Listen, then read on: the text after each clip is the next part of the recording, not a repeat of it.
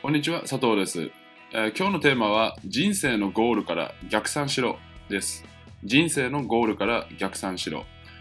じゃあ一体これはどういったことなのかと言いますと、まあ、いろんな人をですね、教えさせていただく中で、あの、例えば自分、自分がやりたい仕事が見つからないとか、どんな仕事を選べばいいのかわからないとか、うん起業するにしても、副業するにしても、どんな、まあ、方法で起業したらいいのかとか、どんなビジネスをやればいいのかわからない。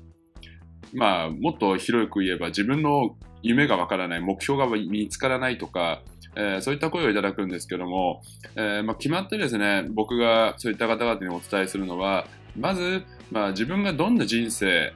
を過ごしていれば、もっと具体的に言えば、どんなライフスタイルを過ごしているのか、っていうことをまず決めてくださいって言うんですね。で、なんでそれを決めなければいけないのかと言いますと、まあ、結局、あの人って仕事のためだけに生きているわけじゃないと僕は思ってるんですよね。それは例えば友人関係だったり、えー朝何時に起きて、えーまあ、どういった時間を過ごして、どんなことをして、まあ、例えば、うん、そうですね、朝も3時間ぐらいで仕事終わって、あとは好きな読書をして、えーまあ、恋人や友達ともう夕方、まあ、お昼夕方から遊んで、でそして、まあ、例えば、うん、美味しい食事を食べて健康にも気を使った勉強をしたりだとか、えーまあ、夜早く、なんだろうな、どっか温泉に行ったりとか旅行に行きながら、うん生活をしたりだとか、自分の家族とか恋人、あ恋人、父親、奥様とか、そういった身内関係に恩返しをしたい、お世話になった人に何か、うん、貢献したいだとか、まあ、人によっていろんな目標とか、人生の、うん、自分の頭の中で描いてるライフスタイルとかあると思うんですよね。で、それが漠然としたままなんですね、多くの人は。おそらくですけど、まあ、僕が話を聞いてる分ではですね。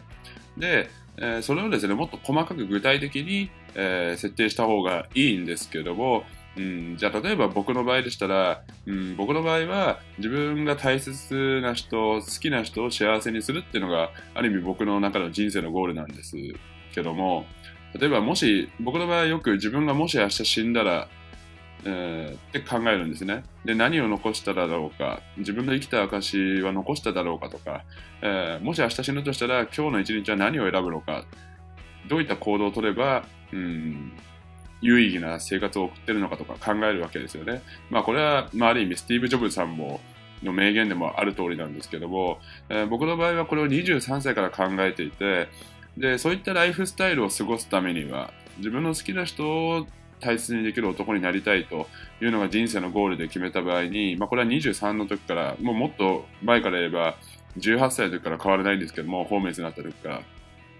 そこから考えた場合に、じゃあ当然、えー幸せにする男になる。僕の中ではですよ。僕の中では、えー例えば、時間、常にそばにいて何かあった時に駆けつけてあげられるようになりたい。ということは、逆算すれば、時間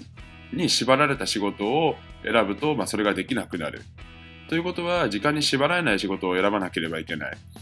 えー例えば、じゃあサラリーマンとか、どっか、うん、場所が限定された仕事を選ぶと、えーまあ、もしくは時間とか縛られたものを選ぶと、えーまあ、当然仕事をしてるわけですから、何か、うん緊急なことが起こった場合でも、まあ、出張とか、うん、会社に縛られていたら、そういった時にパッて駆けつけてあげられないですよね。ということは、時間と場所を選ばない仕事を、え仕事をする必要がある。ということは、えーじゃあ何だろうっていうのをま探すわけですよね。となると、インターネットを活用したビジネス、自宅でもできるビジネス、でなおかつ、えー収入の自動化だとか、うん、ある程度その生活できる基盤を作るためには自動化できるものとか、えーじゃあ、まあ、そうですね、旅行先でもできる仕事、例えばコーチコンサルティングだとか、えーメールの自動化ができる、セールスの自動化ができる、集客の自動化ができるとか、えーそういったことになるわけですよね。で、さらにそこから、じゃあそれができる仕事は何なのかなって考えると、もっと細かく分けたときに、例えば、うん、YouTube だとか、うん、コンサルティング、それあのスカイプとか Zoom とかを使った電話コンサルティング、えーチャットワークとかを使って遠隔で仕事ができるものとか、まあ、文章を書くとか、そういったのが、まあ、えーいろいろ、まあ、いろんな候補あるんですけども、中では PPC アフレートだったりとか、うん、そうですね。あとは、何でしょうかね。まあ、セミナーだとか、まあ、いろんな選択肢がある中で、その中でさらに自分が興味持ったもの、やりたいもの、向いてるものは何なのかとかをさらに掘り出していくわけですよね。で考えで考えていけば考えていくほど自分の理想のライフスタイル人生のゴールが逆算していけばしていくほど自分が何を学び何を仕事にしどんなことを、えーまあ、専門的に学んだりだとか、えー、実際に行動に起こしていくべきなのかっていうのが見えてくるわけですよね。ってなると、えーと、どんどんどんどんあの細分化されていって自分がやるべきことが分かっていきますので、えー、今日何したらいいのか分からないだとかどんな人と関わっていけばいいのかとか、うん、どんな仕事を選べばいいのかっていうので選択肢がどんどんあの減っていくんであとは、まあ、そこからですねこれはまあ、うん、僕の考えなんですけども自分が興味持ったものをとりあえず試してみてやってみて合わなければやめりゃいいだけの話だと思うんですよね。例えば当然その自分が選んだ選択肢は必ずしも正しいっていうことではないと思うので人間というのは難しい生き物ですからやってみたけど興味が湧かなかった意外と面白くなかったとか当然あると思うんですよね。でその中でそういった小さな失敗を繰り返しながら自分があこれいけるなとかあこれなんか楽しいとかそういった思えたものを、えー、選んでいけば、えーと、と必ずですね自分が求めてるものをが手に入る転職というのが見つかると思思うんですよね。で、えー、っと、なので、まずは、うん、とにかく、まず自分がどんな人生、どんなライフスタイルを過ごしたいのか、もし明日死んだとしても、どんな人生を過ごしていれば自分は幸せだと感じれるのか、笑ったまま死ねるのかとか、えー、それもうちょっと極端に感じるかもしれませんけども、そこまで突き詰めて考えた方が、あの自分がですね、何を、えー、どんな生活をする、どんなことをやりたいのか、まあ、自分のやりたい夢や目標が見つかるのかなっていうふうに思っていますし、えー、結局突き詰めるとそこのシンプルなことだなっていうのは正直思います。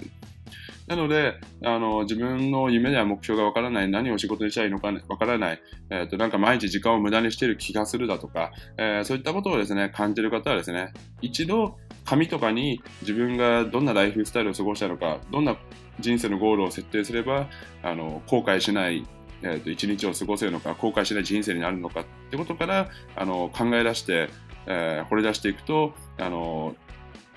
個人的にはすごくそれが一番だなと思います。まあ、この手法は、まあ、例えば紙に書き出してブレインダンプというんですけども、えー、真ん中に例えばマインドマップとか敷いて人生のゴールはって書いてそこから放射線上に自分のやりたいことうん成し得たかったこと夢目標人間関係健康、えーまあ、仕事、えー、キャリア学び、えーまあ、家族遊びだとかえー、もうどんな物理的環境ですよね。どんなマンションに住んで、どういった部屋に住んで、家族構成は何人で、子供は何人いてとか、じゃあ、あとは社会貢献がメインだったら社会貢献だとか。で、そのな、そういったことをどんどんどんどん探っていく中で、あの、まあ、例えば自分のセルフイメージ、性格もですよね。どんな人間になりたいのかとかも全部あぶり出していけば、あの、見つかると思いますし、非常にいいんじゃないかなと思います。もちろん、例えばじゃあ自分の夢や目標があの会社に上なんか上場するだとかいうことでしたら当然お金がお金とか人脈が必要になってくるから、えー、そういった場所にそういった勉強したりだとかそういった場所に赴いてみたりだとかそういったことが必要になってきますよね。で逆に例えばじゃあ毎月50万安定収入があってなおかつ奥さんと奥さんや旦那さんとあの毎日笑いの絶えないでちょっとこう月に1回仲間たち呼んでパーティーしたいってことは、一軒家が必要だな、庭付きがいいな、バーベキューしたいなとかってなると、必要なものやりたいことってどんどん見つかってきますよね。そういった視点で考えてみられるとあのいいんじゃないかなと思います。はい。えー、それではですね、まあ、今回の動画はこれで以上になるんですけども、えー、参考になりましたらぜひですね、高評価、グッドボタンを押していただいて、チャンネル登録もしていただけると嬉しく思います。はい、えー、それでは今回の動画はこれで以上となります。え今日も一日頑張りましょう。それでは失礼いたします。